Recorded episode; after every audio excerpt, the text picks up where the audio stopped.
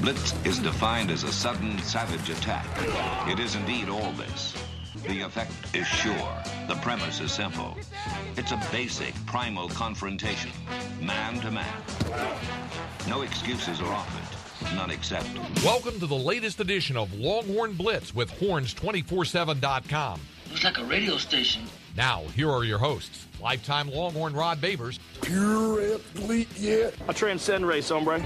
Matt Butler, I don't talk man. I back it up. And we are chock full of that, man. Damn right. and Jeff Howe. It's still real to me, damn it. And that's the bottom line, because Stone Cold said so. If you're gonna blitz, come strong, but don't come at all. Well, I'll tell you what, more than the three of us in this room, four, including Travis behind the camera, more than anybody out there thought possible, Texas brought it in the Coliseum. And it was an entertaining game. It was a great game to be on the sideline for there at the end. Texas falls short to USC 27 24 in double overtime. And the score gives you an indication that we've got a lot to dissect and talk about here on this week's edition of Longhorn Blitz with Horns247.com. I am Jeff Howe. Let me bring in the rest of the team so we don't waste any more time. He is the master of the soundboard, the drop machine extraordinaire, Matt Butler. Matt, how was your weekend? Uh, great weekend. It was better because of that Texas game. It was one of those days, we were talking to Travis on the way in, it was the first time where you had a Saturday that, even though the result maybe wasn't what you expected, it was sort of the back to, oh, my day just didn't get my heart ripped out for a second, where you actually were happy and the rest of your day went on and enjoyed seeing the way a game was played. The third member of our team who has played in many, many games, many great games, made plays to win some of those games for the Longhorns back in his day. Lifetime Longhorn 2002 UT All American. Rod, that's where you're supposed to jump in and talk about the uh, game you had against Oklahoma State. Defending Rashaun Uh, Woods yeah, at the goal this is true. Yeah, it was a good Yeah. game. It was a great game, but I gave up a play in that game that put us in that position. See, so I had to bail myself and our team out of the crap I put us in. He's his own very worst critic. Self-critical. You know, But he's a Renaissance man here Honest. on Longhorn Blitz. Lifetime Longhorn 2002 UT All American, 2002 semifinalist for the Jim Thorpe Award, fourth round draft choice of the New York Giants back in 2003. Spent his NFL career with the Giants, Lions, Bears, Bucks, Broncos, and a year with the Hamilton Tiger Cats of the CFL. Could have been a CFL Hall of Famer. this is true. If he had a T ring, he would wear it proudly. We need to make that happen.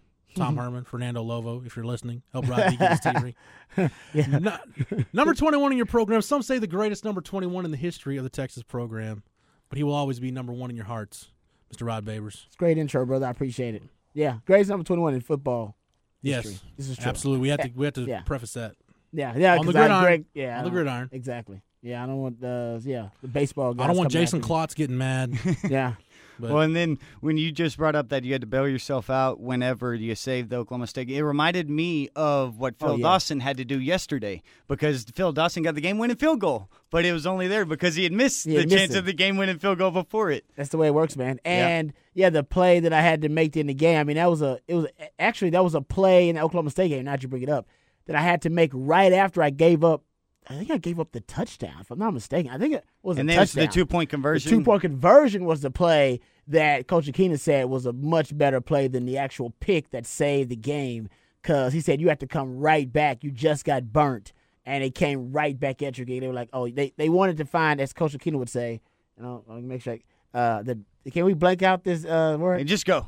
Bitch assness in you. Yeah. That's a good one. Yeah. You're fine on yeah, that one. They wanted to find that. And I was like, uh, yeah. They want they wanted to try to get it in me. And I was like, no. And I stopped on the two point conversion. I like that he invented got it. that word at that second. No, he did. That, that, been, that's been out there for a while. They people just made it. Acid-y. Yeah. I like the, the, at the end. Yeah, Yes, yeah, yeah. as a term. Yeah. I'm throwing that in my Google machine right now. Uh, let's see. Urban Dictionary. Yeah, Urban Dictionary. Mm-hmm. Urban Dictionary defines it as coin termed by Diddy on making the band. There you go. Ah, It's been Oh, out there for a while. Yeah. Overall, stank actions towards others through words, facial expressions, and or song.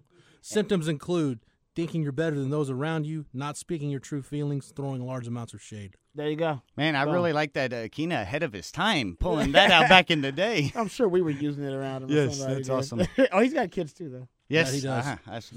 Well, guys, uh, I don't know where we want to start um, with breaking down Texas USC, and uh, actually, I, I, do know where I want to start before the game. It's a lot of places uh, to start before we before we get to the game. Um, I, I, really do want to start here, and uh, I know this isn't the way we typically want to start a podcast or yeah. we usually do, but I feel the need to.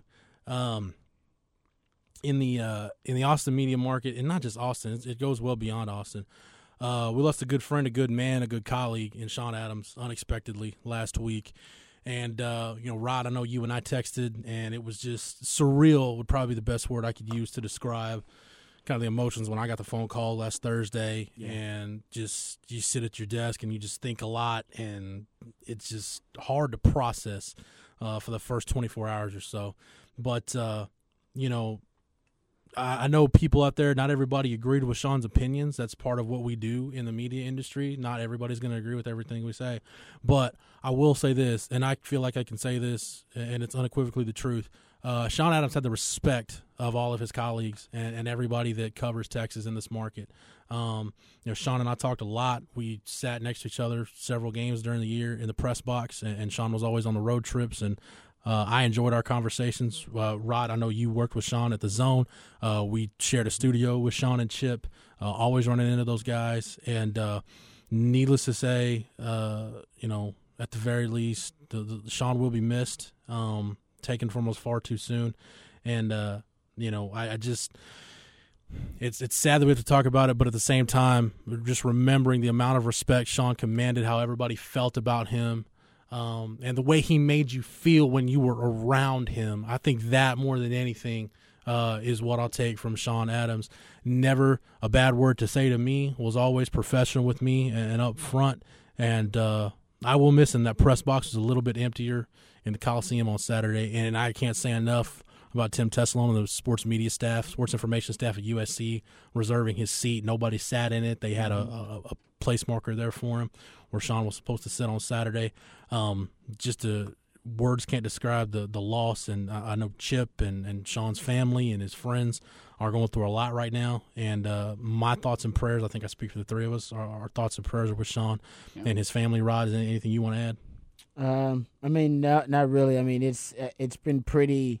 I mean, everybody's echoed the same sentiment, and it's been a pretty consistent uh, kind of narrative since this tragedy took place. Is that Sean Adams was a kind-hearted soul and a good guy, and he had an impact on a lot of people's lives, and it was a positive impact on a ton of people's lives. And I didn't even know. I mean, I saw the ESPN uh, during some of the broadcasts on Friday. Mm-hmm. They were mentioning it. Uh, doing some of the college foot, doing, doing one of the college football broadcasts. They mentioned you brought up a USC. Um, I think at his alma mater uh, there at Abilene Christian, they had a moment of silence. Um, it's one of those things where if you had an interaction with Sean Adams, even for a brief period, or you were lucky enough, to, like me, to call him a colleague uh, and call him a friend and a mentor, he had this this profound effect on you that he either challenged you to be better or he would inspire you to be better. And um, yeah, man, it's he, he was going way too soon. Uh, my thoughts, prayers go out to his family, and you know his wife and his daughter and his son. Um, that that that's just tragic for them.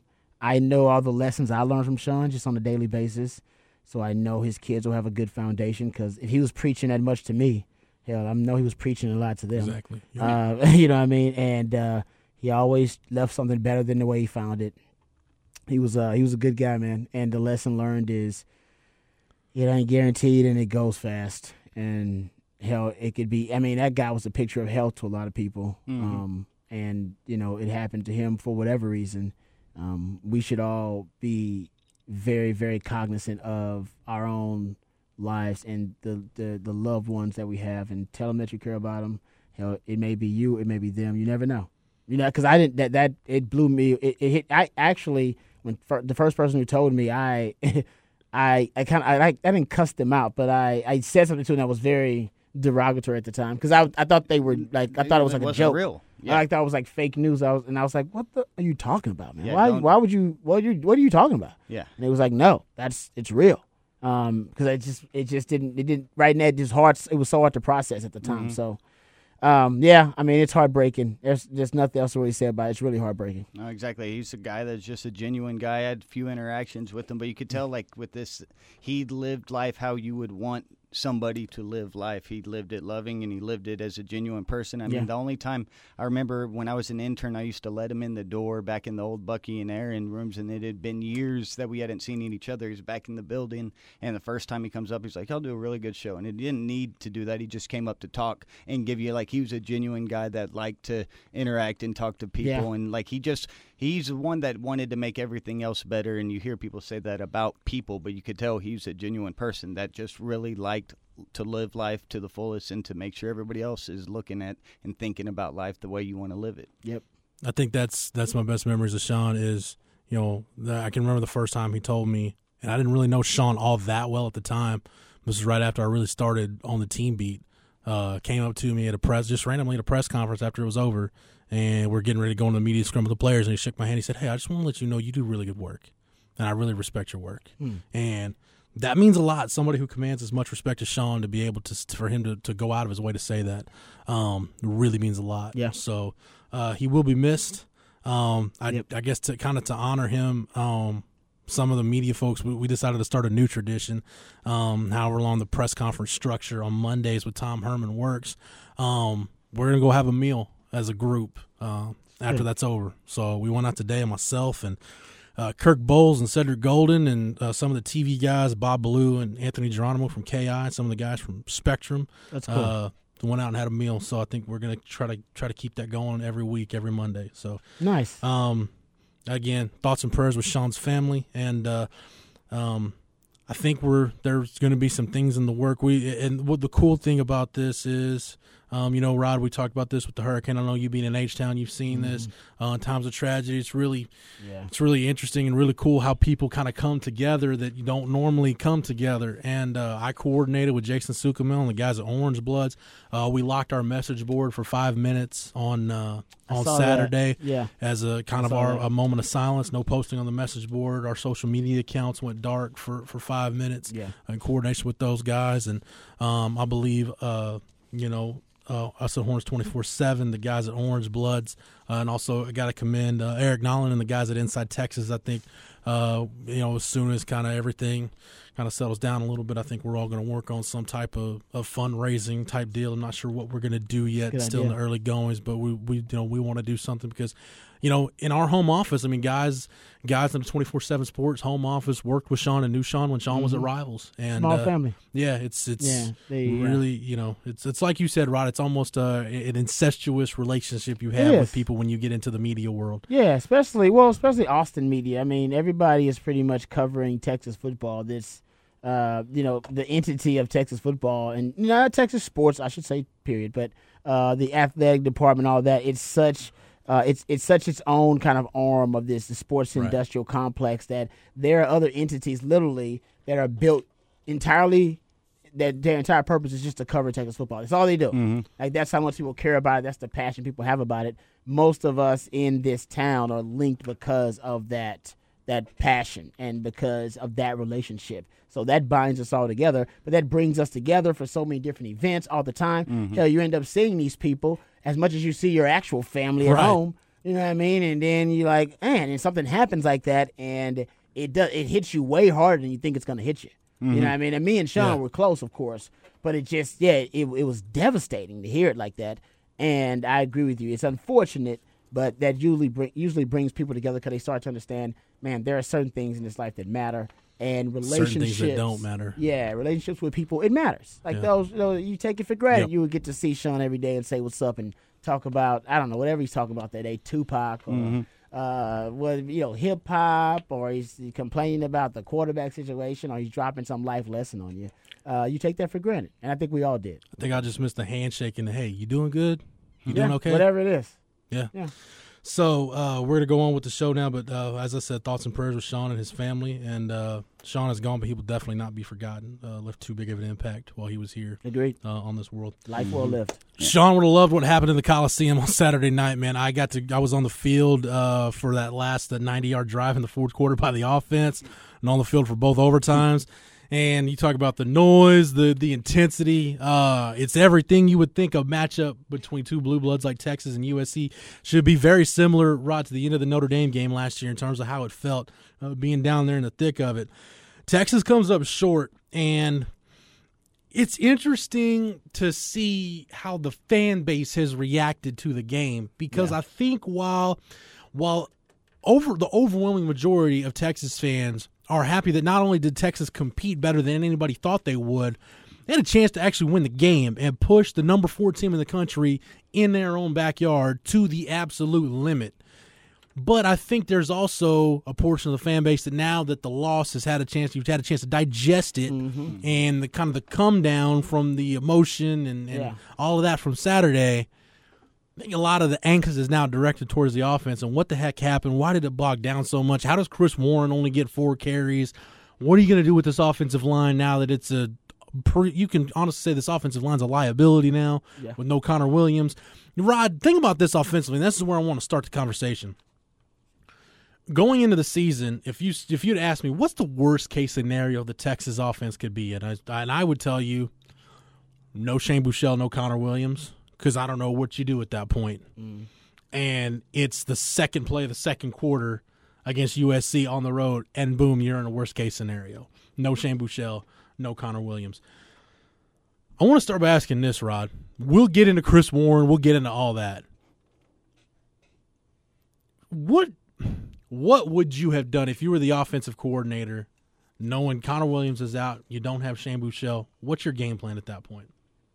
Uh, well, I think it's kind of football common sense. A lot of people would think that if your best lineman is out and you're already dealing with a depleted offensive line because Patrick Hudson is out and Elijah Rodriguez went down before the season even started. Jean Delance transfers. Jean Delance transfers. Yeah, I forgot about that one. So you're already dealing with depleted depth on the offensive line. We all know it's easier to run block than it is to pass block, period. The more skill, the deeper you go down that depth chart, those guys are less and less skilled pass blockers. But hey, man, you, it's easier for that guy to be a uh, you know a kind of a road grader than it is for him to be a skilled pass blocker. That's just number one. That's kind of going back to kind of football basics. All right, uh, football one on one, and you have a true freshman quarterback in there starting. True freshman quarterback, you would like to take pressure off a true freshman quarterback. You don't want to put too much pressure on them. You don't want them to have to, uh, you know, throw the ball. You want them to be in manageable situations, and and you know, you could, your your playbook is condensed too, which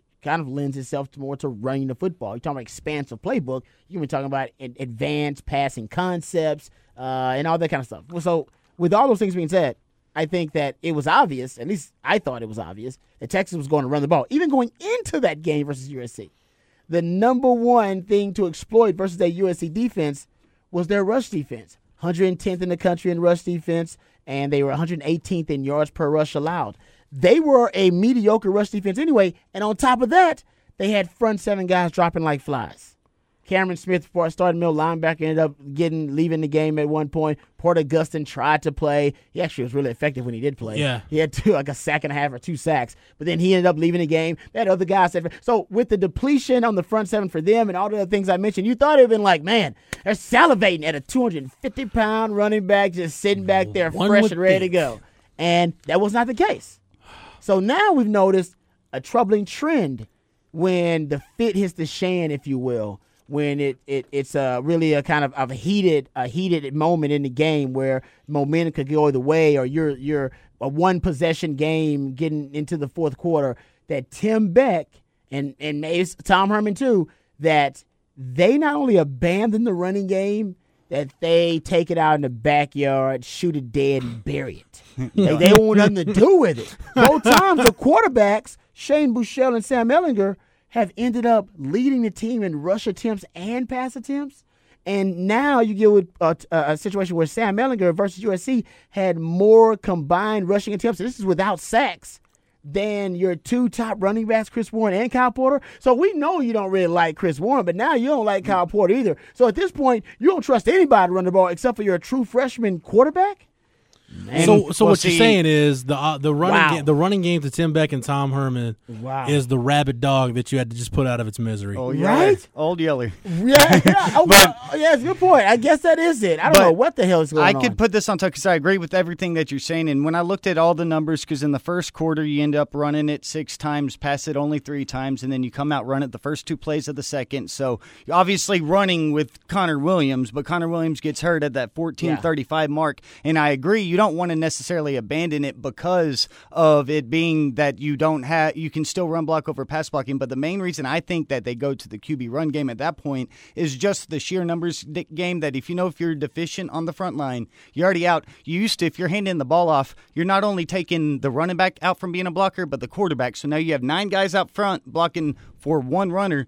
This way, the numbers game, he is at least snapping to the guy with the ball, can have 10 blockers, and it's the traditional reason why you have the mismatch in the first place when you go to the QB run game. So I think this is them maybe being a little too worried, knowing, okay, well, if we're out Williams, we definitely still have to run the ball. How can we do that if our line can't block? Okay, let's ha- add another blocker with the running back and run the guy. So, I mean, in that situation, why not have Heard? And it's, it's like, I know, but look, look, I went across the whole game, all three quarters. The only runs that were over four yards: Heard, Ehlinger, Foreman, Ehlinger, Ehlinger. It's the only time that they were having any Yeah. success. No, No, other runs ran could for run more than for- five yards. Of, not even Yeah. five. They didn't even get there. It was four or less or three or negative yards. So I just think that you had that commitment at the beginning. Eight of the first 11 plays were run plays. That was whenever Williams went out. After that, when they tried to run, it became a little too predictable because you were trying to do the QB run game just to get yourself the additional blocker because you don't have faith in the guys going basically nine on 11 if you're handing the ball off and taking Ehlinger out of it and handing it off to a guy that was going to be a blocker. So I think that is where they went that direction. I wish they would have maybe made some better decisions, but I think that's at least why I, they I did it. understand. I understand the logic, Matt. My frustration is they didn't. Rod, they didn't even try. yeah, and that does not explain Maryland. So Yeah. I understand No, what no, you're no, saying I about agree this totally, one. I That does agree. not explain why they also abandoned the running Matt, game Matt, when the Matt, fit I, is pre- Shan I- versus Maryland. I appreciate the effort, Matt, trying Yeah, to apply logic That's a to good- an no, no, No, I It's- mean, it's- this is it's logical. very- this is it why makes you do perfect it, sense. trying to apply logic to an illogical situation because I have no damn explanation. Or the best of bad. It's another Argo. What's your best of the bad ideas? No, no. What Longhorn fans are upset about is what they notice as a trend, a troubling trend that they don't like, which Mm-hmm. is now the Maryland game and this USU game. So I agree with your premise uh, about you know schematically. Uh, it makes sense in a numbers game, yeah. but that does not explain Maryland. So that's not explaining the Agreed. troubling trend No, developing you're- with you're Tim spot Beck. on with that. That's the issue. Yeah, that is a and big issue. the issue with Chris Warren, like because I think those are two totally different issues. Mm-hmm. I think their inability to uh, have a sufficient running game is or establish a sufficient running game is different than them not trusting or liking Chris Warren. And True. maybe they have just contributed to the same like basically the same result, which is just having a one dimensional uh, subpar running game in I don't know late in the game in fourth quarters in one possession games. mm-hmm. So I don't know, but I, I don't think anybody knows this Yeah, point. right now. They told us uh, Warren and Porter are interchangeable, for, from what they say. So so they they- can all do the same thing. Strengths, I would say, are much different for the two of you. But they didn't like either one of them versus USC. Right. Gave up Yeah. on both of them. Yeah. And I think that's more indicative of the inability to move the line up front. That they just, I don't think they have the faith in the whole run game as a whole. Maybe if you're pointing to a specific thing, the offensive line as a unit. But let's go. Let's roll with. Uh, let's roll with Matt's theory because that's as good as I've heard anybody explain at this point, and it makes total sense. You're talking about the numbers game, trying to give yourself an advantage When you don't have your best line, Right. Yeah. On the fly, How- unexpected. That to me, then that becomes. uh, Let's say that's what the staff was thinking, right? Say that's what they thought. Then that to me is irresponsible game planning because game planning because you've got one healthy quarterback One. and you're going to run him 10, 15 times on quarterback runs. What hap- What do you? What do Uh, you they're do? just with- trying to win the game at what- that point, I guess. You know. then use Jerrod Heard. No, agree. What do you have him back there I for? guess he doesn't have faith in him. then wh- then why even put him back there? It's a great. Those are all Nope. good questions. You're right. I agree with you. I mean, Heard. Yeah, the, Heard- fir- the Heard, only you- run for f- at least five yards in the whole first half was a Heard run, and he g- was in there at times. That later. would be like that would be like me saying, "Ah, gosh, you know, I don't trust Matt to produce our show." Then why do you have him producing the show? agreed. No, I agree. You need Then I'll find another role for Matt to do. Yeah. I'll have him and Travis swap places, whatever. Like, it, Hey, what's up, man? Maybe they didn't want to disrupt the rhythm that the young quarterback was getting to. Maybe they felt like they had done that in the game a few times and disrupted his rhythm and kind of hurt his confidence that he was gaining. And maybe they felt late in the game, less Jerrod Heard, let's just go with Ehlinger. Because Ehlinger, we did watch him grow. Oh, that third quarter one looked through- really good. Yeah, like I, I, I mean, I saw it. I, it was crazy, but we saw it. There were things that he could not handle in the first quarter that you've seen him handle better late in the game and third, especially in the fourth quarter when he, he kind of blew up and he became a man before our very eyes. So maybe t- as the game went on, I haven't looked at exactly when those rushes are that Matt mm-hmm. brought up. But maybe as the game went on, they decide, you know what, we're trusting Ehlinger more with it. All, all of it, even the running back, on the quarterback running game, and even in the passing game. We'll just let. I don't want to disrupt the young man. I don't want to interrupt his flow. He's feeling it right now. Let him go. Rod B, here's my issue too with, with the running back situation. When you, you're, you're talking about the quarterback run game, and you're talking about how you know how you're going to use Sam Ehlinger and this, that, and the other. That to me doesn't explain the other troubling trend I'm notice, noticing on offense when it when you talk about the two Power Five teams they played against. Yeah.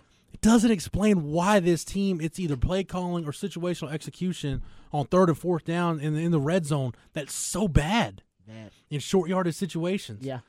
like the first fourth down i i actually agreed with the idea of I was, i'm sounding Yeah. i'm saying exactly what i said in the maryland game i agree with the decision to go for it right there to the extent that tom i know tom now if the it was first this is the first quarter, right? yes. So, now if it was range? if it was Yep. me if it was me i would have taken the points. We know tom herman's an aggressive guy. You know he's going to go for it. Binder be damned. That's his nature. He's going to go for it. My problem was that was your play call on fourth and short. Like you're trying to like run some kind of zone read action for sam ehlinger? Yeah. It was. It was. It was. Yeah, I I, I, I actually when he first tackled him, I thought it was. I was like, they must have missed the fake. What's the? Like, they must have missed the ball. Like no, it was just. It was really. and i'll go back and dissect the play but i was like that was your It's like a quarterback call? power. or. I don't know what that was mm-hmm. supposed and you be. go you go to later in the game and now they did i I, it, I was on the in the press box for one on the sideline for the, for the other on the fourth and short on the 90 on the 90 plus yard drive it looked like they ran the same play that they had ran earlier in the Did they game have. Did they have anybody in motion? I I think they did yeah i think they did Did, did they Matt's have it on, on the that up. first one? Did they have it on the first i one? I believe they did yeah Okay. so it worked the second time, didn't work the first time, whatever. But you get into situations like Tom Herman saying in the overtime period, did you think about going for two? And he said no because the throwback pass to Cade Brewer, which That was. Cedric Gold and I were standing next to each other when we saw Ehlinger roll right, right. They're throwing it back against the grain. Who's going to be the guy? And right then, boom, we see Cade Brewer break open. That was their two point play. My thought is, it's first and goal at the three. I'm pretty sure Chris Warren can get you three yards on three or four cracks right he there. He did average three point eight yards per carry. Yeah, Boom! right in the wheelhouse. Math. So, you know, Two you- feet to spare. Get in the end zone. get in the end zone, and maybe you save that two point play because at that point, I, w- I, w- I would have thought as aggressive as Tom Herman is, since at that point the defense I think had just worn down at that point because USC marches down the field on that last drive. They score on the first play in overtime. At that point, and I'll I'll throw this in here, and this is the only time you will hear me reference this guy's football acumen uh, in terms of it being positive. When I covered Baylor, I got to know Guy Morriss. I, I love I love Guy Morriss, and I know Coach Morriss is dealing with some health issues, so thoughts and prayers with him. But um, Baylor's playing A and M in 2004, and it's an overtime game. Baylor hadn't beaten A and M at that point since like 1986. And it's funny because we were talking about Art Briles before we came on the Yeah. air, and this is like where Baylor football was shortly remember before those days. he The got Care there. Bears. Yes, uh, or as my brother called them, the Honey Bears. Yeah. Um, and they're playing A and M, and they decide to go for two, no hesitation. They score in overtime. They're going for two in the win. And Guy Morriss's explanation was, and I'll never forget the quote. He said, "When you're in our situation, you're an underdog. You played them better than even probably your kids thought they could play, and you got a chance to go in the ball game. You go drop the hammer." So that's always if if I was in Tom Herman's shoes, I probably would have gone for two right there. But they burned their two point play scoring. So, but it's like if you would have thought about that earlier, and and managed your offense a little bit better, and maybe gone to Chris Warren right there to get you three yards on maybe three or four Yeah. cracks.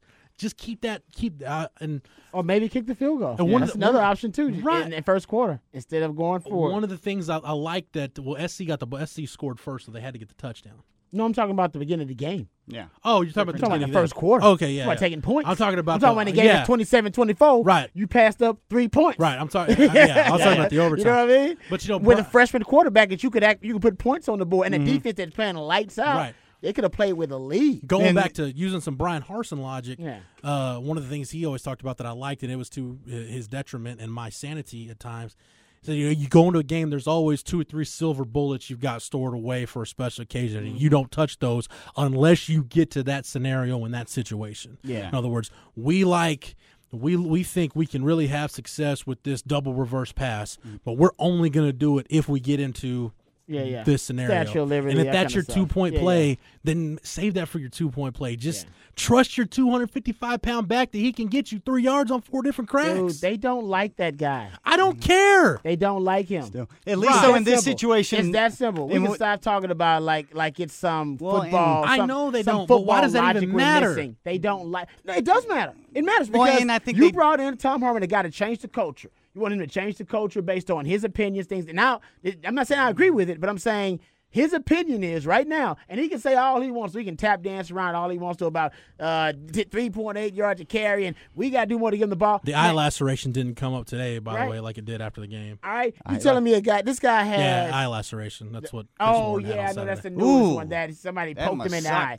Anyway, it's pretty obvious and pretty transparent. They don't like him or trust him. It was obvious versus Maryland when he only got what six carries, Mm-hmm. and it's obvious now when he only get four carries versus USC. They didn't forget about him. I don't. I'm not. I'm not for buying the poke in the eye thing because I saw him later in the game. They trusted him to go block. They don't like him. They don't trust him for whatever reason. I don't know what it is. Well, they- it could just be a he's a bad. They, they think he's uh, he's a bad practice. That's what player. they say. And remember, Monty Foreman, who's Bad been balling out, too. all right, and we all agree Monty Foreman should be on the damn field more. Mm-hmm. He's got he's got a touchdown in every game they played. All right, he's been balling up behind Collin Johnson. He's the best receiver they got production wise. All right, Yeah. Mm-hmm. and yet.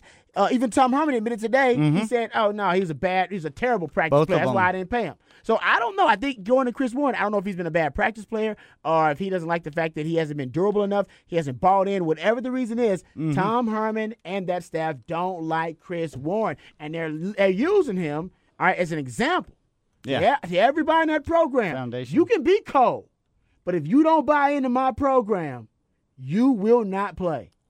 and That's that's, that's, that's just my theory. My Yeah. theory. I'm, I'm just looking at what that. I'm just looking at it because I'm with you. 250 pound running Both of the guys. It's pretty damn obvious. He should be playing in some I don't give a damn if he's a bad guy. I got to win this game. Exactly. exactly. True. No, no, no. That's, that's why I think it goes deep. That's why I think it's deep. It's like, hey, Yeah.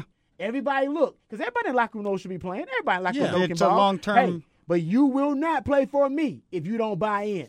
If you if you don't buy into what I'm saying, this guy will micromanage everything down to your piss color, okay? Right. Mm-hmm. You, and then he's all of a sudden, oh, we just lost Chris Warren in the shuffle. Our bad. Yeah, right. yeah, right, dog. I don't believe that for a second, and y'all shouldn't either. No, it's All ex- right? you're spot on. He's That's talked about truth. it, They and he's don't been like him. transparent. Now you can take it a grain of salt of what they say in press conferences and what to believe. But it seems like he's pretty honest about that.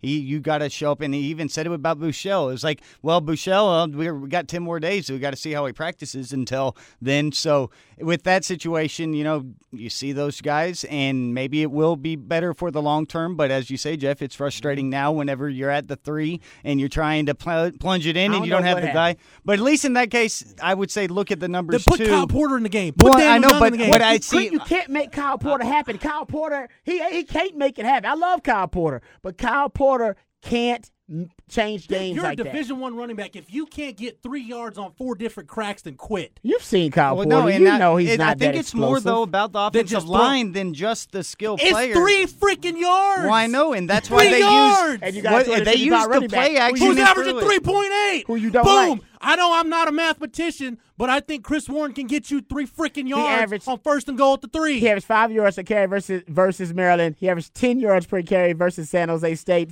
Almost four versus USC. Averaged nine yards a carry going into the USC game. You won't use them on what? What'd you say it was? What was it First Four- and goal at the three. At least they did score though. They, they, don't like that and they threw guy. Yeah, I don't know. I think it's what's productive. what's- it's a I great- know they don't like there's him. a great but there's a great book. Uh, there's a great book. It made into a movie called "He's Just Not Into You." Yeah. Because they because it is trying to explain to women who want to know oh, why why didn't this guy call me? Why didn't this guy do that? Why did he uh why did he text me at three in the morning but didn't text me the next day? Why did this guy why did he make me pay for dinner when we went on a date? And it, and, and the book is a thick book, but it all boils down to one damn thing to answer all those women's questions about all their uncertainty about the opposite sex. That guy just ain't into you. Because if a guy really likes you, you will know. But you know you what? will know. He will make the commitment. you. He will make the effort. They don't like this guy. But do you know what? Ag- you know what right now. But if No, he practices listen. well, I bet in five Maybe days they'll like him. That's Right why now, it's they not don't like Here's what here's what They don't par- want him out Here's there. what partially shoots the theory we're talking about down.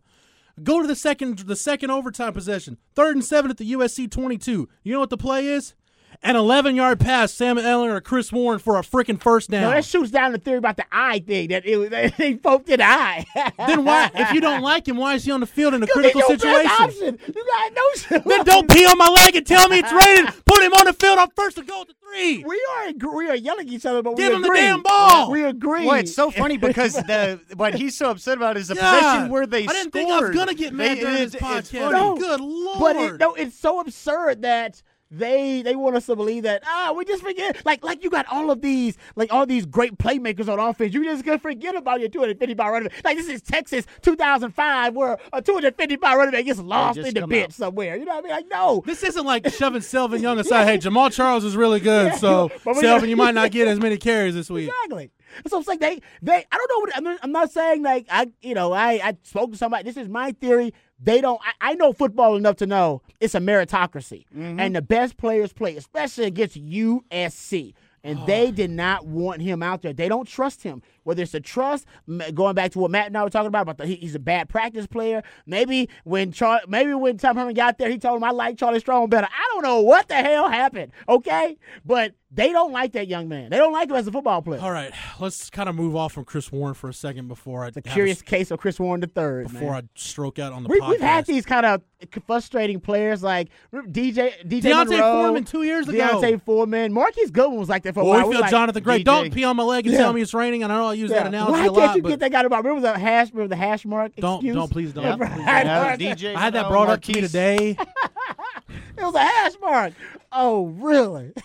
10 flat 100 meter guy, Olympic long jumper, and the ball's got to be on the right damn hash mark. See, I just praised Brian Harsin, Rod, and you just bring it back to where I got to dump on Coach Harsin again. Oh man, no, this is Tim. We dumped Oh. on Tim Beck here. Not okay, Harsin. so here's my issue with Tim Beck. This is the trend, and this goes back to every the big knock I heard against Tim Beck. And I don't really, you know, you talk to people around the Ohio State program, and you can only put so much of their issues on Tim Beck. Which, by the way, go back and watch the OU game. Tim Beck's gone; they're still having the same issues. So that That's is, true. You know, t- Good point. take that for what it's worth.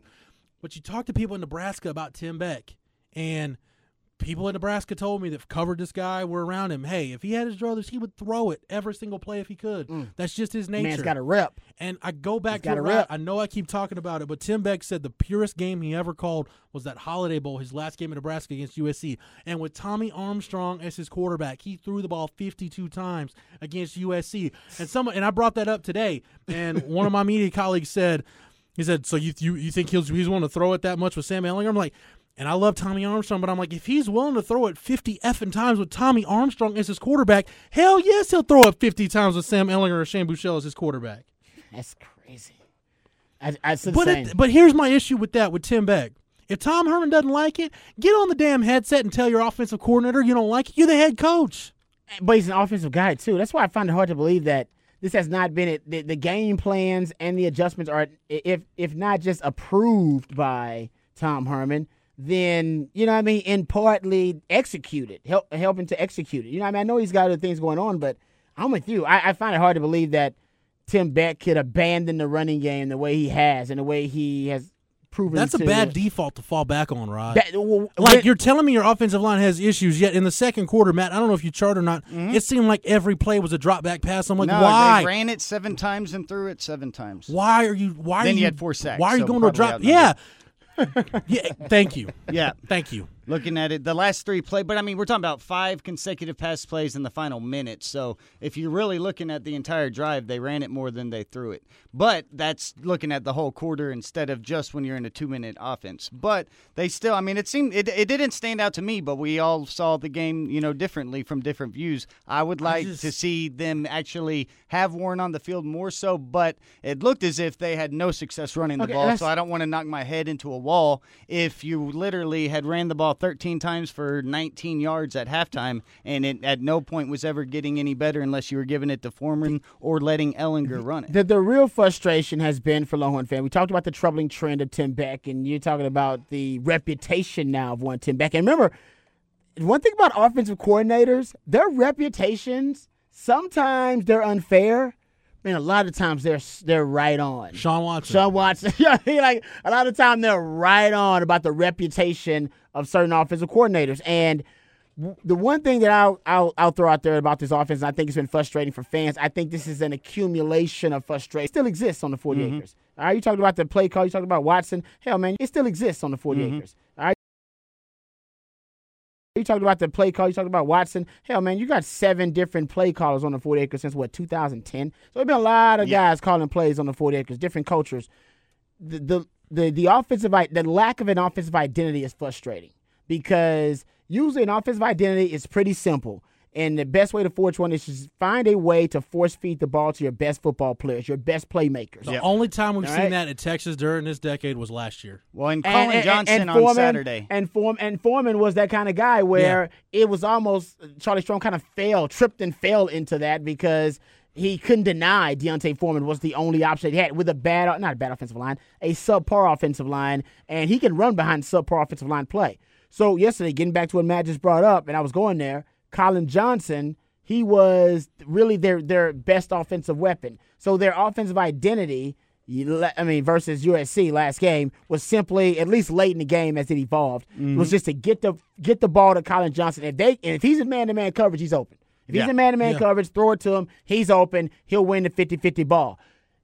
The- the- I'm frustrated because it seems to me you could do the same thing with Chris Warren in the backfield and have your passing game identity built around Collin Johnson, run game built around 250 pound running back. And the point is this: what what they don't understand about when you hmm. force feed something to your best football player is defenses have to adjust. When they started force feeding the ball to Colin Johnson, man to man coverage, he's open. What did USC do? They put a doubling that dude, man. We got to put somebody on him, either up high or down low. We got to put two guys on him. Roll that damn coverage over there, man. We cannot give him that. Oh, that led to man-to-man coverage with Monty Foreman. Okay, boom. You know what I mean? It opens up other things because the defense is going to over-adjust to try to take away your strength. And if you do that with the Chris Warren, you'll forge an identity there. They'll put eight in the box. They'll bring the safety down. You'll get more of Collin Johnson over the top. So I, I think the frustration is Longhorn fans don't understand why it seems so difficult to forge this identity for Tom Herman. And that, that's spot on. This made me just think of this right now. And I don't, first of all, before I even say it, I don't think that coaches really will long term be trying to, you know, uh, not care about a game as much or a one game sample. But if you look at what's to come with conference play and you look at Texas already having Yeah. lost a game, and that USC game is sort of the perfect way to send a message to a player like. Chris Warren before you get into conference play when in theory all the coaches say all that matters. You even heard Tom Herman say that the only thing Yeah. that matters to this team, our only long term goal every year, is to win the conference, and then we'll Yeah. find it out. What's a better time than these games to set the example that now, if we see 20 carries and Warren every single play, it may be to light that fire under him and be like, How hey, was the fire not lit after the Well, I know. game? I'm just throwing a theory. I don't know. Seriously. But just at this point, if we see something change, it would at least align in what their envision and goal is if we get to. Because we're right. We're all saying he's clearly looks like the better player. You got to be crazy to not be playing him. What is going on there if you aren't? And that would be maybe my guess that, you know, he's letting Porter, maybe not letting, but Porter's getting an opportunity if you haven't separated yourself on all days of the month instead of just on Saturdays. But who knows? then I would just want I would just want a head coach, and I know we're probably not going to, but I would just want a head coach to come out and say that. Just come But out and say he doesn't want you to know give what? his plan In away crunch to time, the opponent. That's who- just. But this is a coach that's always talked about hey, give him the plan. I don't Yeah. care. And if you want to blah, blah, blah. motivate Chris Warren, yeah, Just say. I want wanted the Sure. ball in Sam's No, hands because yeah. I trusted Sam. And in this program, if you're going to be a guy we give the ball to in crunch time, you got to be a guy that we trust. we're Every day giving in the practice. we're giving the ball. We're putting the ball in the hands of the guys we trust. Yeah. If he has that and leave it at that. long-term- Yep. Tom Herman hasn't explained anything more than that. If that's what the deal is, then okay, then we can read between the lines. Yeah, he just don't trust Chris Warren. Doesn't like him. Okay, great. I don't. I don't. I don't need that. I don't need him to be But that talking about transparent with. I know he doesn't. But trust Rod, him. let me. I want. I I want can to Yeah. tell. I Well, want to and read you we this. just are never going to get transparency from coaches for a multitude of I reasons. want, I want to read you this quote uh, from Tom Herman. This is in his Monday press conference. Uh, this was about Chris Warren and his limited carries. We've got to find a way to get him more yards. But in the middle of a game, when you see how that is shaking out, the definition of insanity is repeatedly performing the same act and expecting different results. So to keep ge- going back to 3.8 yards per carry, I think there would be some criticism. Like Well, and I think that's where he would. I think there would be some criticism there too of Tom. Why did you give Chris Warren the ball twenty times if he only had seventy yards? So you're damned if you do, damned if you don't. Mm-hmm. Here's my thing: if you give Chris Warren twenty carries, you don't think he's gonna maybe pop one for 15, Man, what, 20 I, yards? I said this on this show. And We I said it last on week. my show. I said it. Yeah, I said you give him the ball five times. Go look at in the prime example. That's that Maryland game Or his You game give him the ball five times. He's probably going to get uh, no gain to uh, a loss two out of those five times. But he's going to break. He's going to break two out of those Seven five or eight yards or yeah, and then one's going to be just negligible. He's going to break one. That's how he. That's how Chris Warren works. You can't. You got to feed Chris Warren, man. You know what I mean? You got to feed the beast. And running backs have to get into a bit of a rhythm too. But if he doesn't want to do that, that's fine. My point is, well, it's going to be harder for, harder for you to forge an identity. Then that's fine. If you don't like Chris Warren, fine. Hey, hey, hey. You ain't got to like nobody. We they paid you five million dollars a year for you to make the best decision for this football team. If you believe that to be uh, di- distrusting Chris Warren, let him sit on the sideline when you got fourth and goal on the three yard line or whatever it is, uh, for the first and goal on the three yard line. First and goal on the three. Yeah, yeah.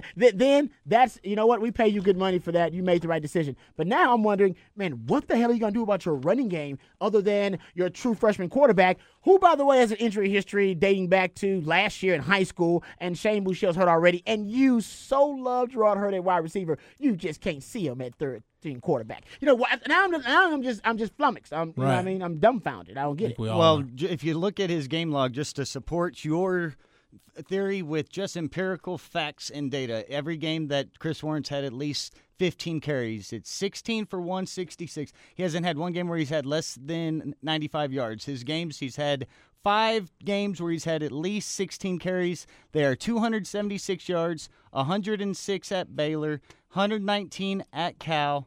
95 against UTEP and then 166 against San Jose State. So all five games, and there it is right there. You can see. And it. the and I'm looking at that UTEP game, and that's because That was the one Deont- D'Onta Foreman Deontay- got basically got the night off. Yeah, I know that that was. I was gonna say, yeah, why did one he- game didn't work that well, but Yeah. see there, yeah. If you look Come at on, it, man. you give him 15 plus carries, he gets 100 yards basically. Hey, like my opinion and is, it, it, it sort of sucks that he's that type of the player that He needs is. the durability just- to he- sustain, and it doesn't fit with his fir- probably body type. He's a bigger dude, and it doesn't fit with your practice. It's just a bummer that that's him that he has to prove it for seven days a week, even though he knows when I show up on Saturday it's game day and I can play. That's just I'm, uh, I'm that's not saying Rod. I'm not battle with. saying I'm, I'm not saying saying- he's a. I'm not saying Chris Warren is a borderline Hall of Famer like the guy I'm fixing to mention.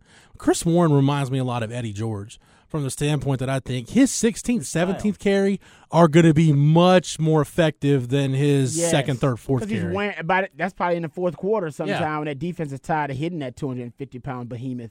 Remember the Yeah. year the Titans went to the Super Bowl? I remember watching. I, I don't know for some reason I watched the Titans a lot that year. I, I loved watching Eddie George run. Even growing up as a Michigan fan, I didn't like Ohio State, didn't like Eddie George, but I loved watching Eddie George run Yeah. He because in nice the, because in the fourth quarter you can tell I don't want to tackle 245 Mm-hmm. pounds coming at me downhill. Guys diving at them ankles and he's just jumping over folks and making plays. I agree with you. I don't understand how, and, and I'm with you. I would. nothing about it, well, we can't say I want you know Chris Warren and somebody else out there because we're just trying to debate to try to get Chris Warren on the field and get him more carries. But I thought they were going to have a change of pace thing. I was imagining Chris Warren in the backfield with a change of pace, Tonio Carter or something. I mean, Just you know, what I mean, just doing. But I, I don't know this uh this vision that I had for that backfield that ain't happening because Kirk Johnson I think is the kind of that change of pace guy too, and, And he's been dealing hurt again. injuries. Uh, so maybe that has hurt him because he had a certain vision for the backfield about splitting up those carries and reps, Mm-hmm. and he doesn't want the identity of the offense to be built around one. But if you couldn't back, but depend on, if you say you Well- can't depend on Chris Warren, how the heck could you depend on Kirk Johnson? I, I'm, I'm I'm at this point like man, I'm just throwing out theories. Well, man. and I think it's really though. I really I'm do sorry think I'm it's down to the down, offensive. fellas. No, no, but man, it's down to the offensive line. It's that simple to me. Like I think it's the most underrated thing in all of football. You look at all NFL games. It comes down to who has the best offensive lines and who doesn't. And if you're like literally Herman said today, Okay. we have five guys that he even thinks can play right now, and there's no depth. So it's I them panicking in that no, no, situation. You're right. No, no, I think you're right. But this He's is just the, no confidence Okay, so okay, I agree with you. So your your theory about the quarterback running the football, the Yeah. quarterback running game versus USC, it holds water, and I think it's very valid. But it still doesn't get us past the point where at one point a running back has to carry the ball for Yeah, you. somebody- okay? that needs to be. Yeah, exactly. 'Cause he can break tackles and go through everything, back- your- I'm not your, Yes. theory. I'm not even disputing. I think it's round the money. Actually, I hope Yeah. that is the thought process and the rationale it going makes into it because it, it makes so much sense. But it when you do have to hand the ball off to a running back at one point, whatever that may be, the eight times a game you actually want to do it. The guy that can uh, neutralize Those having to break a tackle. Why can't those eight carries go to the best possible option? Is my question. The best Agreed. option is, is Chris Ward. So I agree with you. Yeah, agree, which makes right. it even more flummoxing Yeah, because who's the one guy that can break more Break tackles off the team? Chris He- Warren in the I want to say, dude, he broke in the first. Oh, in the first two games, he broke. Oh, I want to say he broke around twenty-four. I need to look at. It. I saw it on Pro Football Focus. I did. He I got had the mo- stats One of the most run a loose run evasions, and then Yeah. at the time, actually, Malik Jefferson is graded out before the USC game. He was like three missed tackles and fifty-six run stops. Man, Chris That's pretty Warren. good. Dude, um, this is such a, I it's such a compelling discussion. It is, but you know what? You ta- Tom Herman talked about the definition of insanity. I'm going insane because I'm just tired of seeing Texas offenses, other than really last year. Well, I couldn't complain about that. Like they rode D'Onta Foreman Hey. as far as he was going to take him, grown man and but you go through the like the like uh, what was frustrating. You know, we talked about Marquise Goodwin earlier. Yep. You remember that uh that uh, Alamo Bowl, Alamo Oregon State. Major Applewhite's the When, OC. when Major Applewhite went to Marquise Goodwin and said, "Hey, hey, brother, you better drink two, Red Bull." to drink two Red Bulls today because I'm going to you a lot." early and and they built the game plan around Marquise They just Goodwin. kept throwing it deep Imagine to him. He's that. a man to man. Just threw it up. And at some point, he's going to win one of those. Yep. Like Rod, like I'm not. I don't consider myself some kind of like X's and O's genius. I don't consider myself to know more than anybody else. Especially But not- this isn't football knowledge. This is common sense. you would think it's common sense. I agree with you. Yeah. like it, it's not that which- difficult. which I'm telling you, to me, because I know uh, Tom Herman is immensely smarter than all of us combined. All right, got more football knowledge than all of us combined. This is because they don't want Chris Warren in that situation, either because they don't trust him or they don't like him, and they damn sure don't want him at this point because of whatever reason. And like Matt says, that could change in two weeks. That could change in, in a month. That could change entirely because the, they just he's just getting to know these players too. But they don't want that offensive identity to be Chris Warren. But if if They let's don't say let's say Chris, they don't Wa- want that. For True. whatever I- reason, I they don't we, we got to move on because we got to talk about other things. But yeah. Eh, if Chris Warren goes out and has 20 carries for 110 yards against Iowa State and they win the game, I'm not going to buy it. You okay. Well, no, that's and great. what I think You it's go do it lesson against that K you should State. learn Go get it, for yeah. the rest of the year. It sounds like it doesn't matter what you did in the last game if you do not practice every single day Exactly. up until then. He's saying it. He's being transparent He's about saying- it the yeah. entire time, all season. He said, "Well, it, he's only as good as your last practice, and you got to put them all together. Here we got ten until we get to Iowa State. We'll see Yeah. where they go." From My there. guess is like Matt. It's that it, it, he, 'Cause he's, none of he- these are he's his been guys he bad at practice or something that he did that to, to in Tom Herman's eyes he ain't buying in. This this, ble- this bleeds into the uh, into the Chris Warren discussion. Do you know who I think the most underutilized weapon on this football team is? Oh, let me guess. This is good. Is it offense or defense? I, I'll, I'm not going to specify side of the ball. Oh, okay. All right. Uh, give me a second. I want to guess this. This might be a good. Most underutilized weapon on this football team.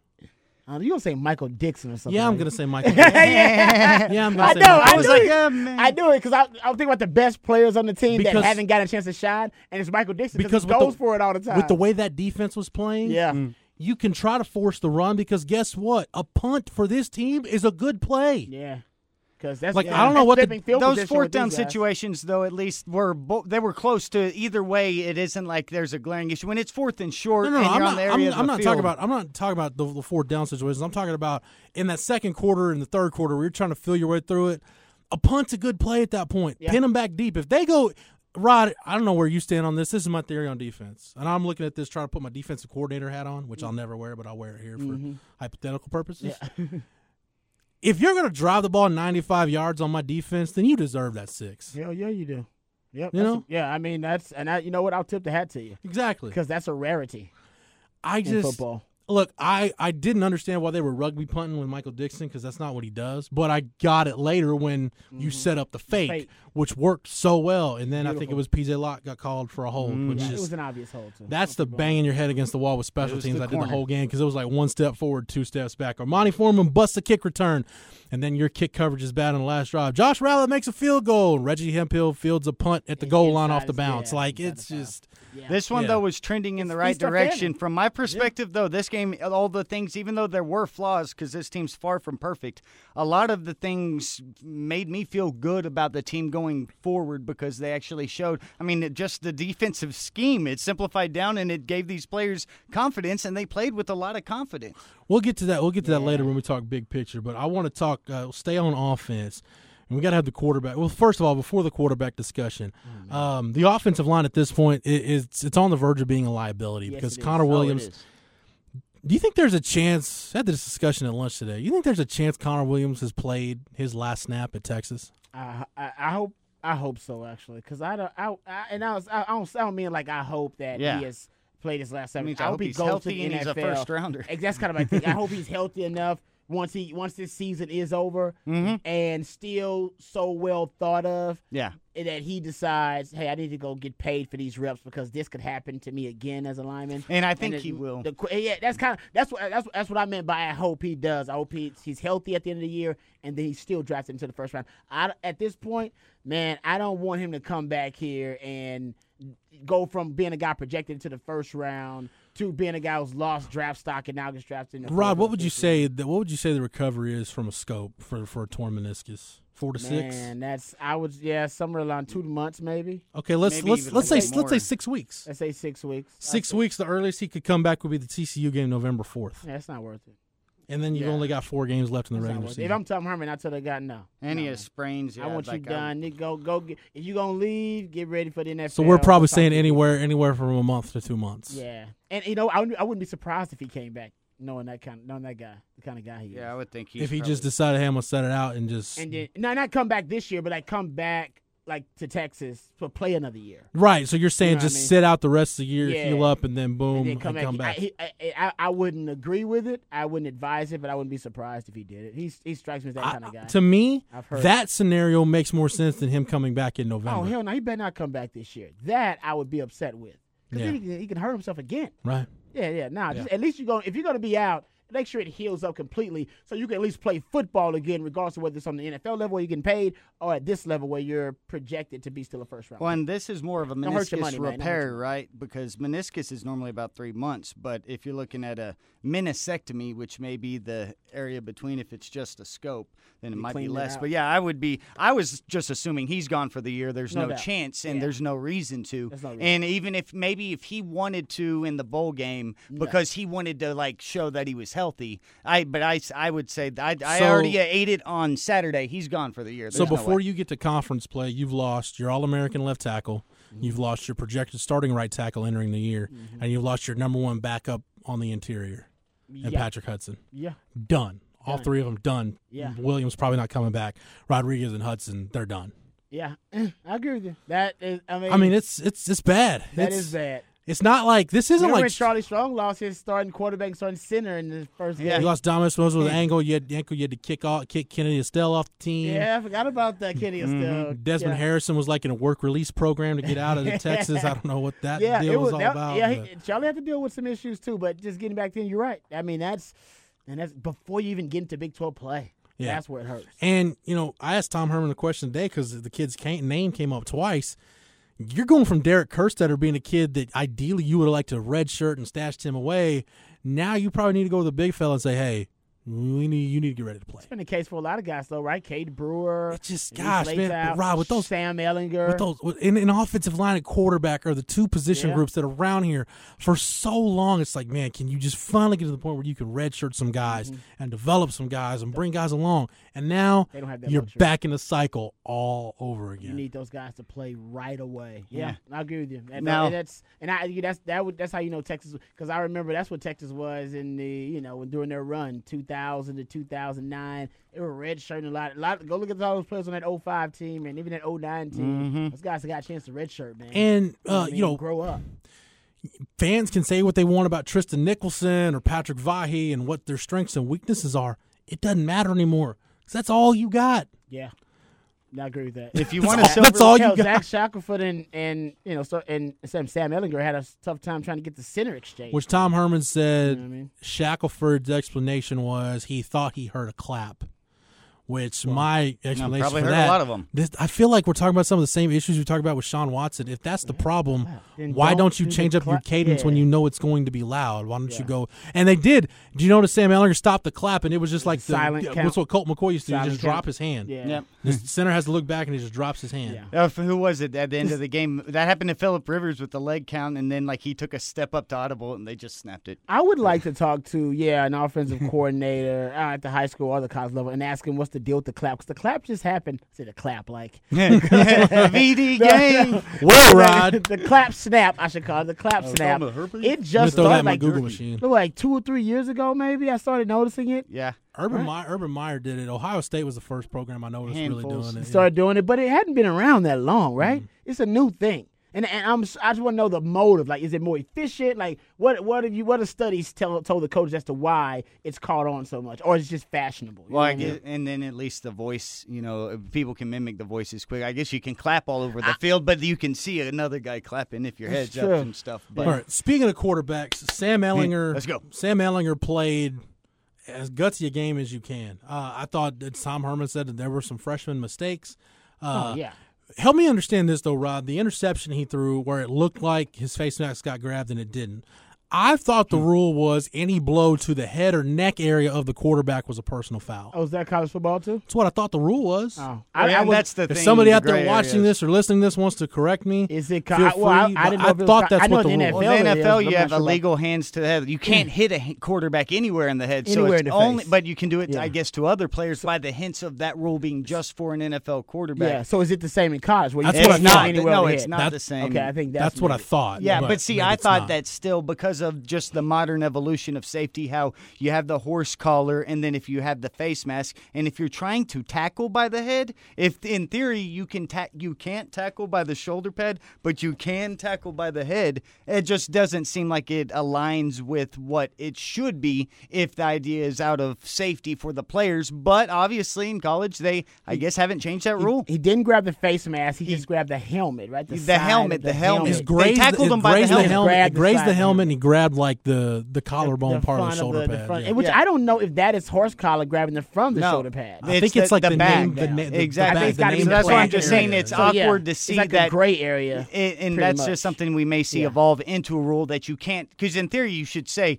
I, don't, I didn't think you can tackle by the head but in theory you can tackle by the head with that Why do play. I feel like we're going to go to Big 12 Media Days next year and I'm going to sit You're in on right. that Walt Anderson press conference and he's going to show this play and say, now this would be a personal no it's the same thing Ricky Williams is That dreadlock make, I'm sure that makes Texas fans Yeah. and Tom Herman feel a lot better that now it would be a personal I mean foul. that's what happened it took Ricky Williams to be tackled by his dreadlock before they went and started- started, to implement the yeah, rule that you can't hang on to to a somebody's person yeah, it's from the just the same idea of a horse I collar remember, so I remember that rule after Troy Polamalu got yanked down on an interception return too. Yeah, When that shouldn't grab his came into hair. play, Yeah. Yeah, which I, I always felt like, uh, I don't Fair know, but- game. uh, yeah, I mean, you, it's You're the you, one you're leaving wanting it the out hair, there. yeah, because that means you're the hair. person that isn't growing your hair out because you don't want to get tackled by the hair. It's true. Yeah, that's what I would. Yeah, I would. I guess you can't tackle any any part of the upper like uh region, Point torso, being, and everything. That's what makes want- it so awkward when you, see the head Yeah. tackle and it they don't doesn't want you get pulled down from the back because apparently that blows out a lot of knees. It was like they were playing the face mask of Quan Cosby before the game on the broadcast, the USC one that extended the drive on the final championship. And I mean, it's like in that situation, if you just barely miss right, right here, it's not a penalty, but it is. It's just a awkward, quirky rule.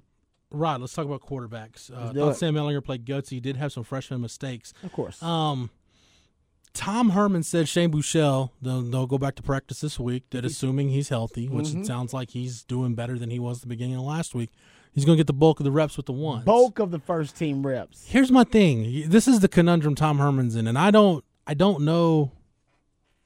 I put a lot. I put a lot of the game plan issues with Sam Ehlinger. I put a lot of the issues with Sam Ehlinger, I should say, on the game plan. I put a lot of it on the staff. especially in the first half, because I don't mm. think they put him in a fair position. Don't think they put him in a position to succeed a lot of the time. But now the situation you're in is this, and this is the conundrum for Tom Herman. Do you go back to Buechele, a guy that through this competition throughout the spring and throughout camp, throughout the preseason, that he won the job? Do you go with him, or do you go with Sam Ehlinger? Do you feel good enough about what you saw against San Jose State and what you saw late against USC that you think, hey, maybe we, we got to go with this a little bit?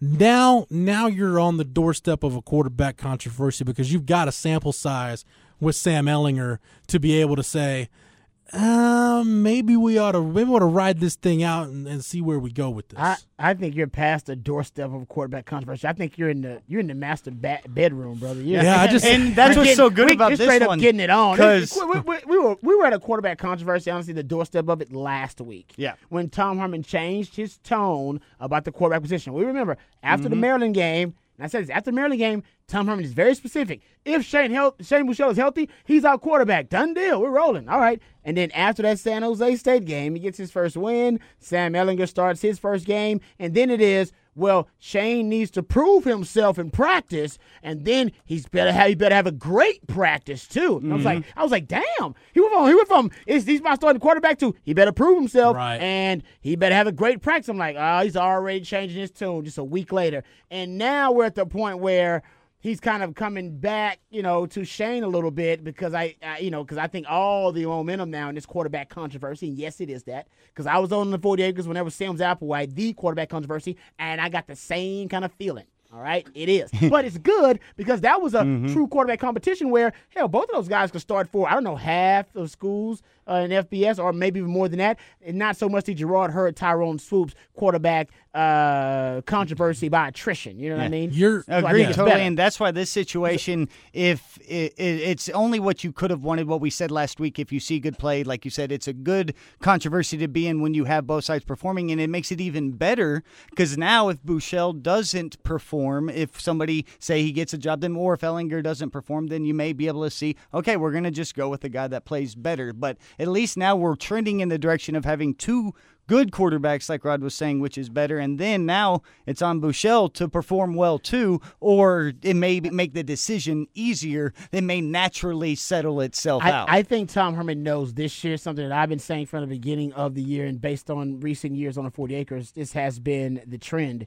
You're gonna need both of them this year. Right. You're gonna mm-hmm. need both of them Already do. regardless. Yeah. So don't let either one get to the point where they're divested. You know what Yeah. I mean? Right. You want, you want. That's why I think you know he gonna let Sam get a little love and get you know the fans gonna love him. He's gonna play well, and he's gonna start showing Shane Buechele more love. And you're gonna be like, man, this thing going back and forth. Because I think, and I think if if Shane gets too much momentum, he's gonna do something, or have a package ready for Sam to go in there. If Shane's gonna be the perennial starter, he wants both of these guys to be ready. He knows this year, maybe not next year, but this year he's gonna need both of them to win. Because they're only gonna both get better if that happens. And also, man, let's be. This is reality. That keeps the quarterback competition open for next year. Mm-hmm. Otherwise, one of these guys could transfer.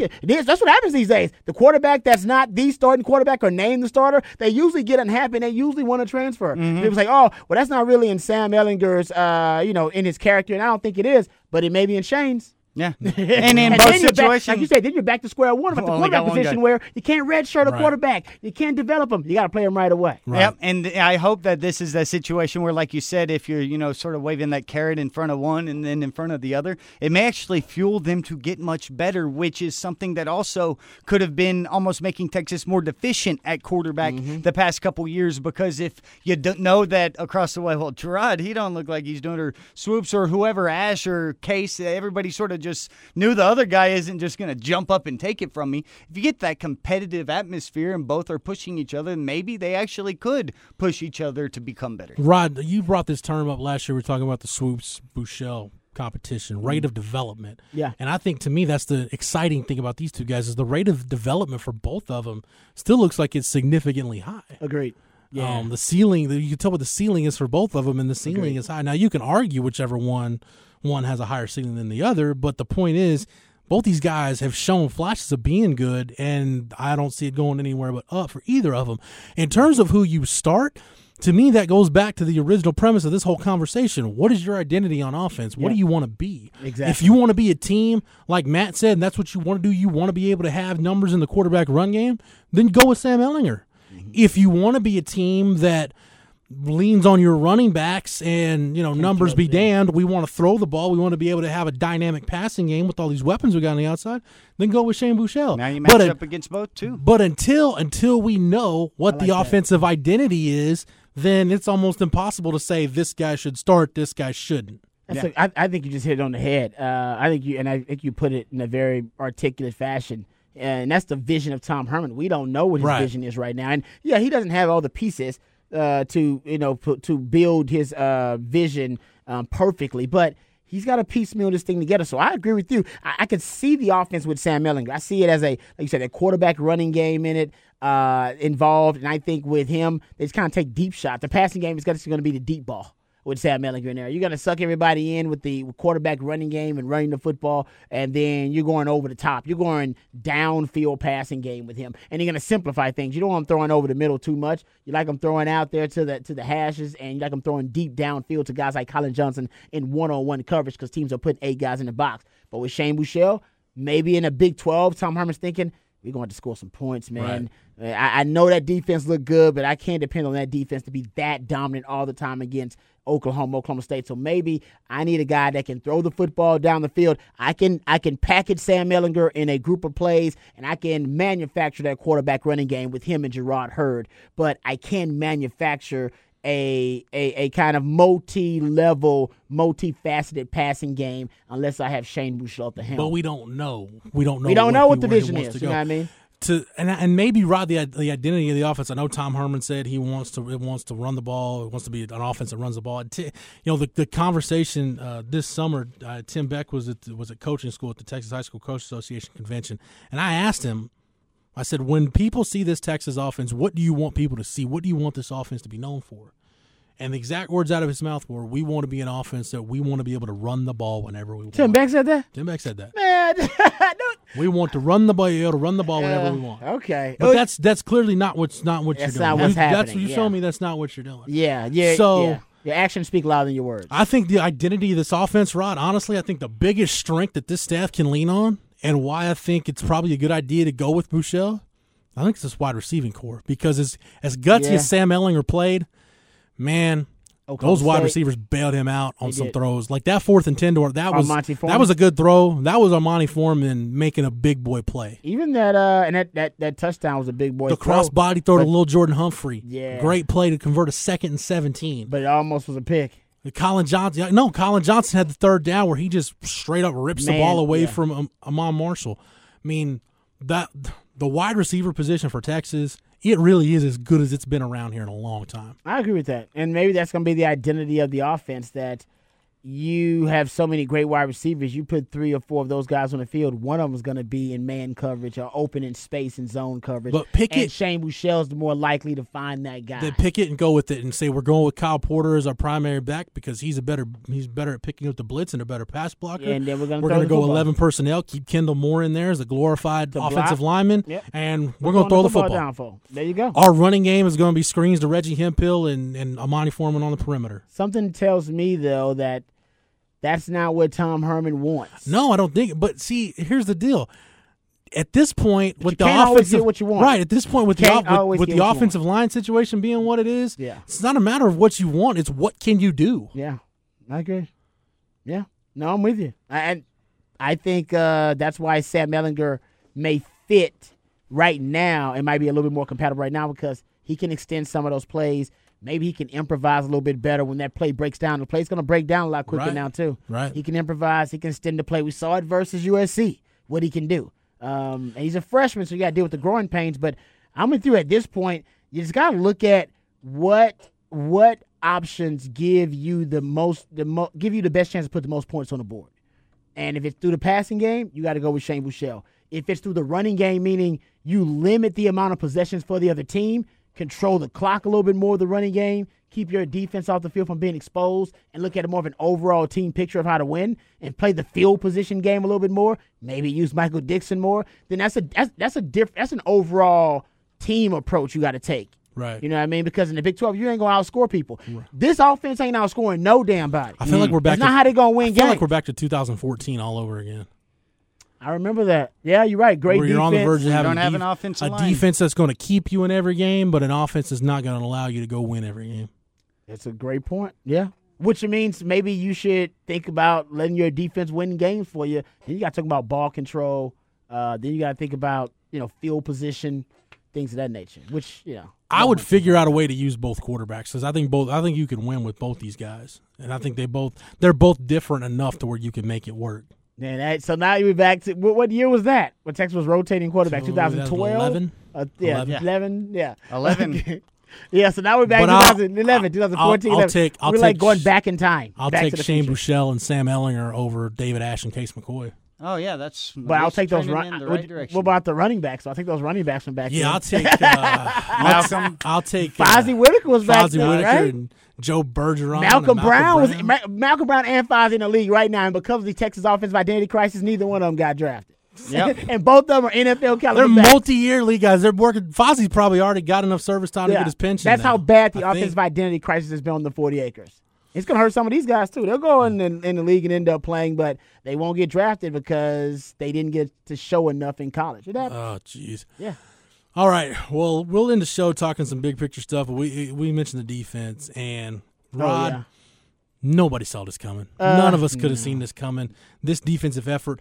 And here's what I like the most about it. Yeah. It was, We- it was fun to watch. Yes, the defensive and offensive, the defensive line made plays and made one-on-one plays that they hadn't made through the first two games. And Malik Jefferson and Anthony Wheeler as a duo looked like the duo I saw on the field at the Under Armour game Yeah. when they were recruits and thinking, "Holy crap! If Texas got both these guys, it, it's gonna be on at linebacker." On. But the one thing that I love the most about Todd Orlando's game plan is he decided we're going to find one thing that we can take away. We're going to take away one thing. Mm-hmm. And that one thing was the inside zone running game. Yep. It wasn't there. They made an effort to say if we, we they I you can't you can't an offense as dynamic as USC's you can't just play them straight up. Otherwise, just Yeah. go with God and hope for the best. Agreed. But they made a point. We're going to take away the inside zone running game, and USC kept hammering it and hammering it and hammering it, and it just was not there. The only success they had running the ball, Rod, was the times that they either ran outside zone or one of those backs bounced it to the outside. Yeah. So credit Todd Orlando for coming up with a great game plan. But the one thing that I think can kick because stylistically you're gonna have to do some different things in the Big Twelve with all these spread offenses that make you defend more of the That field. that that was not the type of offense that Texas will be facing Correct. in the Big 12. Not which, even close. Which is something to keep in mind. Yeah. But the one thing, Rod, I think that can carry over is I cannot remember the last time I saw a Texas team tackle in space as well as this team did on Uh, Saturday. I, I agree with that. I, I will take it even further. I don't know if I've seen the defensive backfield play this well since Earl Thomas was in the secondary with that group. High praise. Considering the opponent they're playing against, you know, I mean, And what Sam we had Darnold. seen the first two games. and what we had seen the first game. I had not. I mean, there are a few guys, and you know, there were a couple of guys on offense too. well, Collin Johnson was the one guy on offense. Well, Sam Ehlinger too. Um, where you've seen them play their best game they've ever played in the history of their careers on the 40 acres versus USC on that big stage. Uh, Anthony Wheeler might have had his best game ever. DeShon Elliott might have had the best game you've ever seen from him. Hell, Charles Minnie, who had a one hell of a game too. You know, there are some guys. Might have like, been Poona Ford's best game. Poona Ford might have had his best game too. I mean, there were some guys like I don't think I've ever seen this guy play this well. I'm watching him for like two and a half years now, and that's a credit to Todd Orlando and a credit to the pride of the group. Um, and there are some guys, Malik and Holton. Hill. Holton Hill's going to be an All American, by the way. Holton Hill's playing like the best corner in the Big 12 right now. Yeah. There's not a corner in the Big 12 For the third for the third Hill. game in a row when you're seeing the row. same stuff. Yeah. Man, he's on. Yeah, I need. I I didn't want to totally believe it. You know, some of that stuff. You know, he's getting non-offensive touchdowns. Like, okay, he may have just had a really, really lucky day. Maybe you should go buy a lottery ticket. Man, yo, man, you might be set. And you know, the second game versus San Jose State, he played well, but everybody played well versus San Jose State, and they get they got the shutout, which is an admirable thing. Trust me, they, they they're hard to come by. Versus USC, man, Holton Hill was a lockdown corner. And literally make, I mean, all he did was pretty much make great open field tackles. That was just kind of standout that plays. fourth down stop Fourth was down the where he- best. that Yeah. was the be- maybe the best open field play I've seen a Texas DB was make, unbelievable. and I don't even know how. Long. It was it, was there were crossing routes, crossing routes, uh, kind of shallow crossers designed to pick off the two defensive backs. So the defensive backs would either run into the wide receiver or run into each other. He goes around the he goes around the wide receiver, so there is plenty of separation. I was just get th- maybe three yards Mm-hmm. in between him and the wide receiver when the wide receiver catches the ball. And the wide receiver has got, I think, like half of the field to like run, like try to outrun him to like Uh-huh. the sideline if he chose to. And Clo- Holton Hill not only closes the gap so quickly that the, the guy decides, oh, I got to cut it back because I can't beat him to the corner, and then makes the open field tackle when he's cutting Yeah. back. Dude, it was that, that I rewinded that play like eight times. Told my girlfriend, I said, might be the best damn play of the game, but it won't get a lot of love. This was I that's tough it. as hell to do, in especially open on that wet field that was Oh, already man. the first the sod was falling out of underneath people's feet the very first couple plays like they Yeah. play so much football there and for him to make that play and have unbelievable. right when he's cutting back against it's it was perfect i mean you literally thought there was no way he could keep him short and then he actually gained no yards and lost half a yard back and was two and a half away it was Yeah. insane I mean, was one of those deals, Rod. I gave it my hit of the game, and it wasn't like a bone jarring. No. hit, but It was so that's what. I've been talking about. Where was so I, important. I just want to see, as and I've been harping on this. I want to see a Texas DB leverage the ball properly, and then come to balance and make a play in space. Was- and Rod, you can't coach it better than that. You really can't. I mean, it was unbelievable. And another thing I thought was interesting. I mean, obviously, you know, the defense getting after Sam Darnold. I think they sacked him three times, picked him off twice, and he ended up having like a, a decent stat line in the end. But if you watch that game, even after the game, he admitted, "Man, I struggled versus that defense." Like he admitted, like, "Man, that that defense was tough."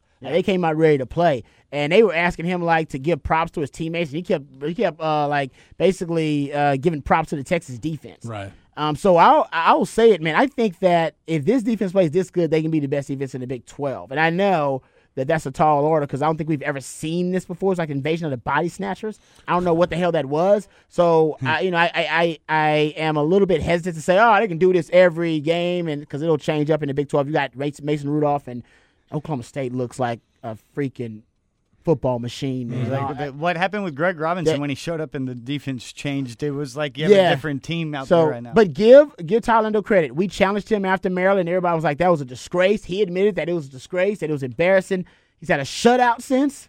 And then this performance versus USC, where that front Mm-hmm. seven was the most dominant force on the field. It was. I, I had never seen uh, Malcolm Roach and Chris Nelson and Charles Omenihu and those guys play play at that Oh, with that kind even of edge. Wilbon, Wilbon was That- in the backfield on three consecutive plays there. I mean, it was down inside their own goal line. It was impressive. They played like they had been listening to Tupac before the game. On, hit a, on, a thir- on the third down, late in the fourth quarter, Jeffrey McCulloch comes up with one of the biggest plays of the game. Yeah.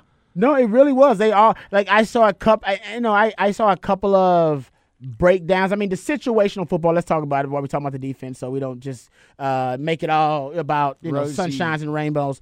The situational football at the end of the first half, where they give up the the, the late touchdown to, to to Ronald Jones. And then at the end of regulation, where drive. 45 seconds left in the game and they give up the, the, the drive that leads to the game tying field goal to go to overtime. Lapses in uh, execution for them. And, you know, I, I haven't looked at the film to break it down and see exactly what happened at those times, but um, I just think it was just them. They literally lost their focus. They for 60 minutes they were focused, and not 60 minutes. I would say 58 minutes. yeah. yeah 59 or whatever minutes they were focused, and they lost focus for I don't know 90 seconds, and they gave up 10 points because of it. Yeah. Yeah. pretty much. You know what I mean? And the Um, and the game. Mhm. No, the game. I mean, that, That was the game. At they- the end that the half. regulation, everybody, and now, and my girlfriend's screaming, she's yelling, she's going crazy, and I'm sitting there. She's like, "What's wrong with you? What's wrong with you?" I was like, "It ain't over. It ain't. It's not over. Mm-hmm. Not against an NFL quarterback." And I've seen this team give up things. I was like, "Nah, it ain't over." I say, I, "This guy's got some magic. He's got his, he's got some it quality too." He pulls out when he needs to pull it out. We saw it from Sam, and you saw it from you saw it from both Sam, Sam Ehlinger and Sam Darnold. He's got some it He even looked dude. like a little mini version of him. Ehlinger did of Darnold. yeah. Like they, they, they just did. looked the same in the Darnold helmet. struggled, but man, those two Same or three throws that he made, like the one in the back of the end zone for the touchdown when Mm-hmm. he scrambles, dude, that, that that's an NFL throw. It's just hard to see guys make Yeah, throws and like that. yeah, Darnold by the second half would just play great. The first half, he missed a few open receivers that Well, made the me receivers feel dropped a lot of passes, yeah, yeah, too. I mean, I was just, I Yeah, would, but that's where we out. got lucky right there We early did. on when those few things happened and Yeah. things were going our way, and you kept them scoreless. You knew that then it was going to be a sixty-minute game. I think Te- I think Texas punched USC in the mouth, and I don't think USC was ready for it. I don't think that offense was ready for it. Because I I don't think they were ready for that defense. We're No. expecting they hadn't was what seen it it on was. film yet. Yeah, that def- I, I wasn't ready for that. No, no, no, Nobody nobody was was ready for that. They're like, damn, they bite. The only Whoa. people in that that that knew Texas was gonna play like that, maybe, was the Texas uh guy, Texas players on that defense in that locker room. Other than that, there was no reason to think they were gonna come out and play the best football we've seen that defense play in two years since uh, Charlie Strong's win over Oklahoma. Mm-hmm. And honestly, they may have had a better defensive performance than that. I got to go look Yeah. at that that Oklahoma game and see, but they, I think it may have been more impressive than that. You know, I talked about this on the show last week, but Malik Jefferson, I just felt like he was you know, he was going to have a great game. I just felt like it. I don't know yeah. why.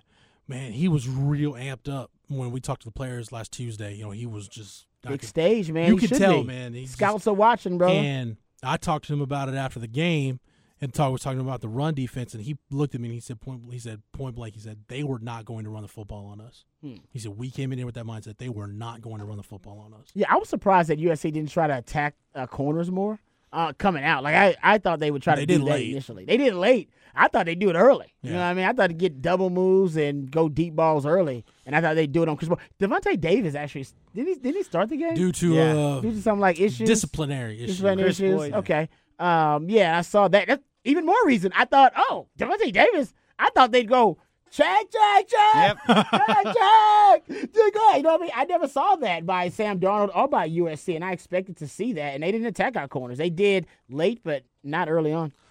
But uh, man, Rod, this defensive effort, uh, you know, I, it's it's unrealistic to expect them to do this every week. But if this kind of becomes the trend, then they will have a defense that keeps them in every game. It's Yep. just what is this offense going to do to supplement that? And help 'em out. along those lines, as we close out the show this week with with the time we've got left, we've seen this before. And this is the frustrating thing with this program over the last few years. We've seen a game, whether it's a win or a loss, where you feel like, okay, this is now the chance where you've got a, you can start building something from this. Mm-hmm. You can build off this.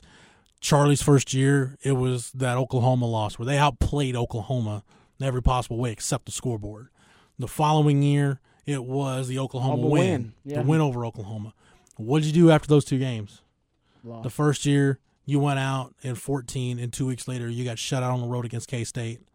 And then in, in 15, you went out two weeks later, and you got shut out by Iowa State names. Mm-hmm. So you did nothing with those two games. Yeah. Mm. And then last year, we all thought it was the Notre Dame game. Yeah. Well, I thought the Notre Dame game was, and then as PJ Locke told me at Big 12 Media Days, we went out to Cal and boo booed all over ourselves. Yeah. So every time in Charlie Strong's tenure, this program had a chance to build off of a game, win or lose, a game where you can hang your hat on and put that game on the wall and say, this is what it's supposed to look like each and every week. They didn't do it. And I thought it was funny that Tom Herman, we were talking about today, he kept getting questions about how can you keep this going? How do you how do you worry about not having a letdown against Iowa State? And he made the comment. He says, "Some of you guys sound like you've got PTSD." Uh, yeah, we do because we've seen this before. I like that though from him. This is a very ugly, bad rerun that we've seen one and too many that's what's times. really good though to see though because That's us funny. we are viewing this as the Texas program. Tom Herman is viewing it as no, that's never happened to me in my program. Why would y'all put those type of memories to what I uh, do not possess? So I like I at least see where he's coming from and like that our coach sees that because he does feel separate from it. But then us as fans, yeah, you still are going to remember those things because when you're hurt, it sticks with you. And it's, uh, we said it's been a fear based fan base for about, you know, five years now.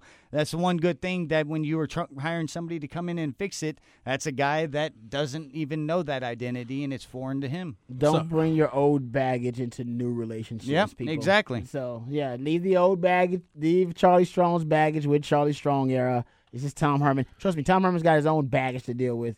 He's got it's, it's piling up already. Mm-hmm. Just In try- terms of just Chris Warren and So, Tim Beck and for- everything. It's good news to hear Forgive me if Texas goes out and plays well against Iowa State, and, and I don't think it's that big of a deal. Because guess, No. guess what?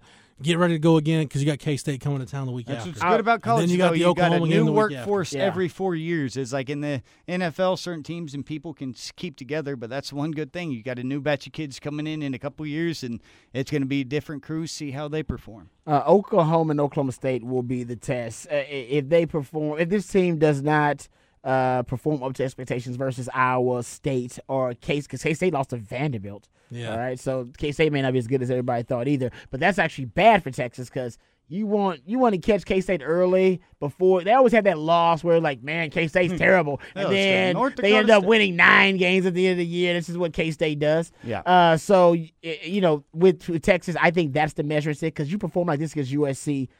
The expectations now are that you will go out and handle business versus Iowa State. But as you pointed out, we've seen this team sack before. This team does not know how to win. They're still learning how to. They didn't even win versus USC. Right. Right. that's the whole point. That moral victories are not good enough. You should you should that that that that loss is hard to, you know, put it this way, but that loss should give you a little bit of confidence, but you got to understand th- that still was a loss.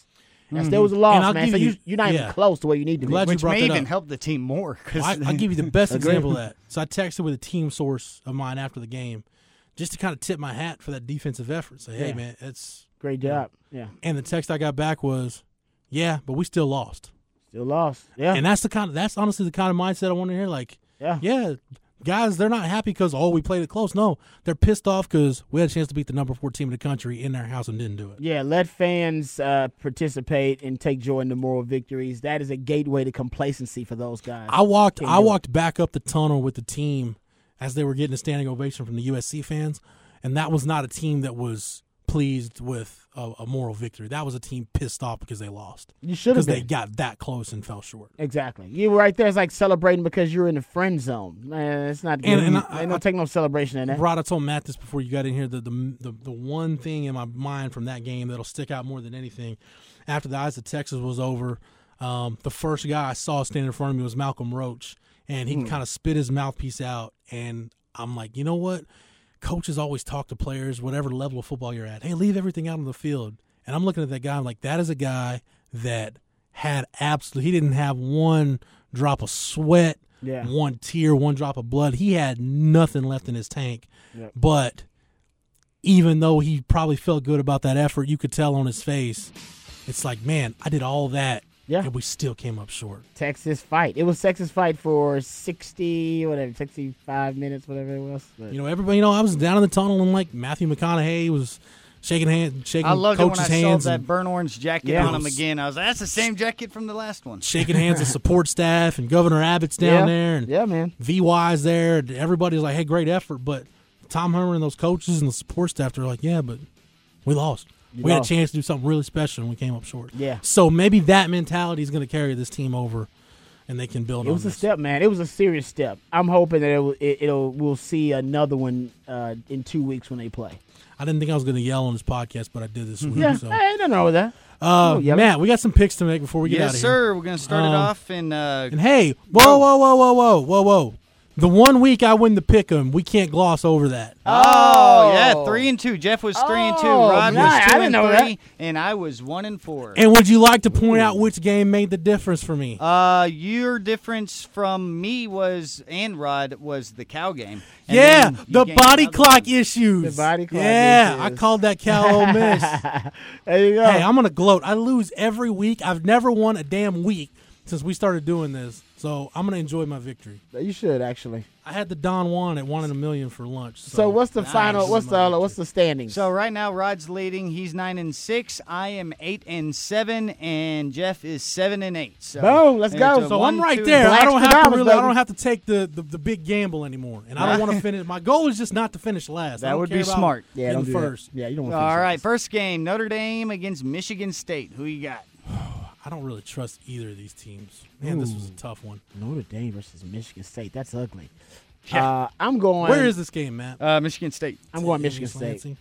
Yeah, Notre Dame. Hmm. Fool's gold. Let me look at Michigan. Who's Michigan State's played? Well, I'm going to go with the favorite Notre Dame, even though I, I probably should go Michigan State. Yeah, I'm Nick. going Michigan State. Let me throw this in my Google machine real quick. All right, while you do that, Houston and Texas Tech. I think I'm- this is good. A very intriguing game. Yep, Did you I'm see the gonna line be on going this with right the now? favorite. Yeah, Yeah, it's going to be see- Houston favored by six. Yeah, see how- Cougs, Cougs by six. You see how many? Uh, didn't Shimonek? I like to say his name. Shimonek. Didn't he have six touchdown passes last game? I just game? didn't even know his name Yeah. till he just had like right now. Five hundred some pass yards, dude. Yeah, they know they got a they got a prolific Brady passing on 'em. offense. Um, man, U of H versus Tech. Put me down for Michigan State against over Notre Where's Dame. you? Where's the game again? Is it U Uh, of it's H? Yeah, in Houston, yeah. Houston. Oh, I will take U of H then. I'll take U of H here. Yep, I'm Yeah. taking U of H as well. I'll take U of H though. Yeah, I'm kind of leaning. Let me come back over to that one. Shimonek. Matt. All right, then going on Arkansas and A&M. Who you got? This is uh, and to use Oh. wrestling. Oh, I got a wrestling story before we close out the show. By the Nice. way, um, this is the old, probably the old wrestling match, the loser leaves town match. That's probably what this is between Brett Bielema and Kevin Sumlin. Losers, losers probably going to be kicked out of town. That's so funny. They have matches like the, he was banished forever. Hey, a guy, if a guy's going to another promotion, you, you got to kick him out somehow. So he loses, the loser leaves town. Catapult. catapult, The next load up the promotion. catapult Kevin and shoot him over a wall. Ooh, this is tough. Yeah, A&M who's more desperate, A&M has played like garbage the last two weeks. especially in the first half of their games? But I don't. Arkansas looked bad against TCU, and I don't know how good TCU is. Really, I know their defense is really good. Their yeah, their Um, defense is decent. Man, do we have to pick a winner this game? I'm gonna. Is it at Arkansas or at A&M? it's at Jerry World. Yeah, it's gonna be Jerry Jerry World. I'm going with the Damn. Aggies. I'm gonna. I You think the what, Aggies have more talent. That's pretty obvious. Uh, but they quarterback situations in shambles. I'll, Houston. I'm still debating on that All one. Matt. I'll Come- go. Damn it, man, that's tough. I'll go. I hate picking the Aggies. They A&M's, always screw me. down to just Kellen Mond at I know that's what I'm right? saying. The quarterback situation is a dumpster fire. You know I'll what? go Arkansas. I'm going to go Arkansas. Jerry World. I'm going to go Arkansas because Arkansas has been so close to beating A&M, and all- something always goes wrong. So I think this is a year. and A and M's come close to not losing, but they had way too close ball games against subpar competition the last two weeks. So This yeah. is this. Yeah, I th- I actually think this will be a close game, but I think Arkansas wins. house that Johnny built turned into a crack house. Yes, Yes. you were right. I like that. Uh, moving on, Stanford, UCLA. Who you got? oh, UCLA. Oh man, yeah. Josh, is it Josh Rosen? Is his name? Get, get- where Yes, is this game, is. Matt? Is this a This game is in not that it Stanford. He It's struggled Stanford. last week. But you know what? quarterback. Uh, body clock, man. Playing that 11 a.m. game at Memphis. Well, Stanford, think- UCLA. Yeah. Yeah. I'll go. I'll go. Stanford. Stanford just lost to San Diego State. Damn it! I'll I'm going Stanford too. I'll go Stanford. I like David Shaw. I got. I got faith in David. You know Shaw. what? I, I think UCLA UCLA to me is kind of a lesser version of USC. I think they got they got a dynamic passing game with Rosen. They do. Um, don't know if Jaelan Phillips from UCLA is going to be available. I didn't see. He, I know he was injured against Memphis. I don't even know if he came back in the game or not. Um, give me UCLA. I'll take UCLA. Nice. And Uh-oh. since And, Texas, and go ahead and put go ahead and put me down for U of H over Texas Tech. All oh, right. nice. So Jeff went So I with think the UCLA. Cougs- the I Cougs went actually play some Stanford, defense. And Rod went Stanford there too. yeah. Cool. And then uh, yeah, because Texas isn't playing, had to find a fish, fifth game. They all pretty much are crap. So let's go. Uh, They're all crap. yeah, Florida, Kentucky. Who you got? Oh, Florida, Florida. Kentucky. Yeah, Florida's only favored by three at Kentucky. Yeah, so that's why- Florida hadn't Kentucky, looked Kentucky great. just got a win over our spirit animal here on the show. Oh, Muschamp, they beat Muschamp. And Florida got that big win at the last minute over Oh, Tennessee. Tennessee, right? I just Yeah. saw that before the show because I missed that while traveling. Man, As a defensive back, man, what's your a, rule? What's your rule on a hail mary, Rod? Just stay deep in the deepest And and, that one knock wasn't it even a down. Hail Mary. It That was wasn't just a Hail Mary. post. He yeah. just it was a post him. route, and it was the last play of the game, and the defensive back passed them off to the safety. The Yeah. corner. I'm like, it's the last play. Run with the deeper ball. I don't get it. I don't get it. That was hilarious. Football hilarious. IQ. Anyway, uh, I will go with Florida. Same Where, here. where is this game, man? In Kentucky. Yeah, I think Florida's gonna bluegrass. Um. Bluegrass. Yeah, I'll go with Florida.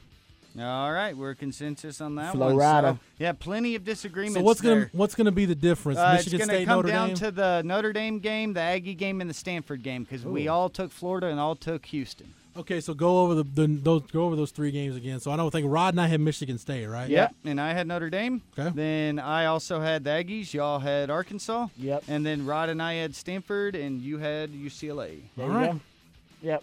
That'll be about our picks for it. Boom. Black Stradamus. Yeah, Rod's gonna win the pick'em this year. This is no question. I'm gonna win the pick 'em. So here's what I we're gonna do. Here- here's, what, here's what we're gonna do. No, here's Rod. If you win, we're- MyBookie.ag. nice plug. By the way, Rod, even though I had lunch today before I came over here, I heard your uh, your voice ads for Meyer's Elgin Sausage. Meyer's Ah. Elgin sausage. I know. remarked about. That I was like, my dad only eats Elgin sausage. Yeah, see, And my boom. dad didn't. I told Crumb that on the way in. I'll get- I'll That's get- what we call I'll get Travis. some My Free late sausage father for your was a dad. huge fan of uh, of Meyer's sausage. Who? And for everybody watching on video, I apologize. I'm a mess. I've had a shoelace untied. I keep knocking my computer charger out of the socket, so I apologize. I'm just a big. a big I don't mess think today. they can see your shoe. Matt, thanks for everything, man. You're more than welcome. Rod, we appreciate the time and the knowledge. Anytime, brother. Anytime. for Matt, for Rod, for everybody at 1049 The Horn, 104 hornfm.com. You can get Rod, the Rodcast every day from 1 to 3. That's right. Get that on uh, the Horn SoundCloud page. And you can get this podcast on the Longhorn Blitz SoundCloud page. And thanks to Matt, you can get us on iTunes, TuneIn, SoundCloud, any podcast app out Yep, there. just type in Longhorn Blitz. You'll find a transparent talk show. Tell you about shoelaces. for the whole, for the Horn for the Horn family, for the Horns 24/7 family. I'm Jeff Howe. Thank you so much for downloading and listening, and we will catch you again on the next episode. You've been listening to Longhorn Blitz with horns247.com. Remember, for the latest Longhorn news 24 7, visit horns247.com.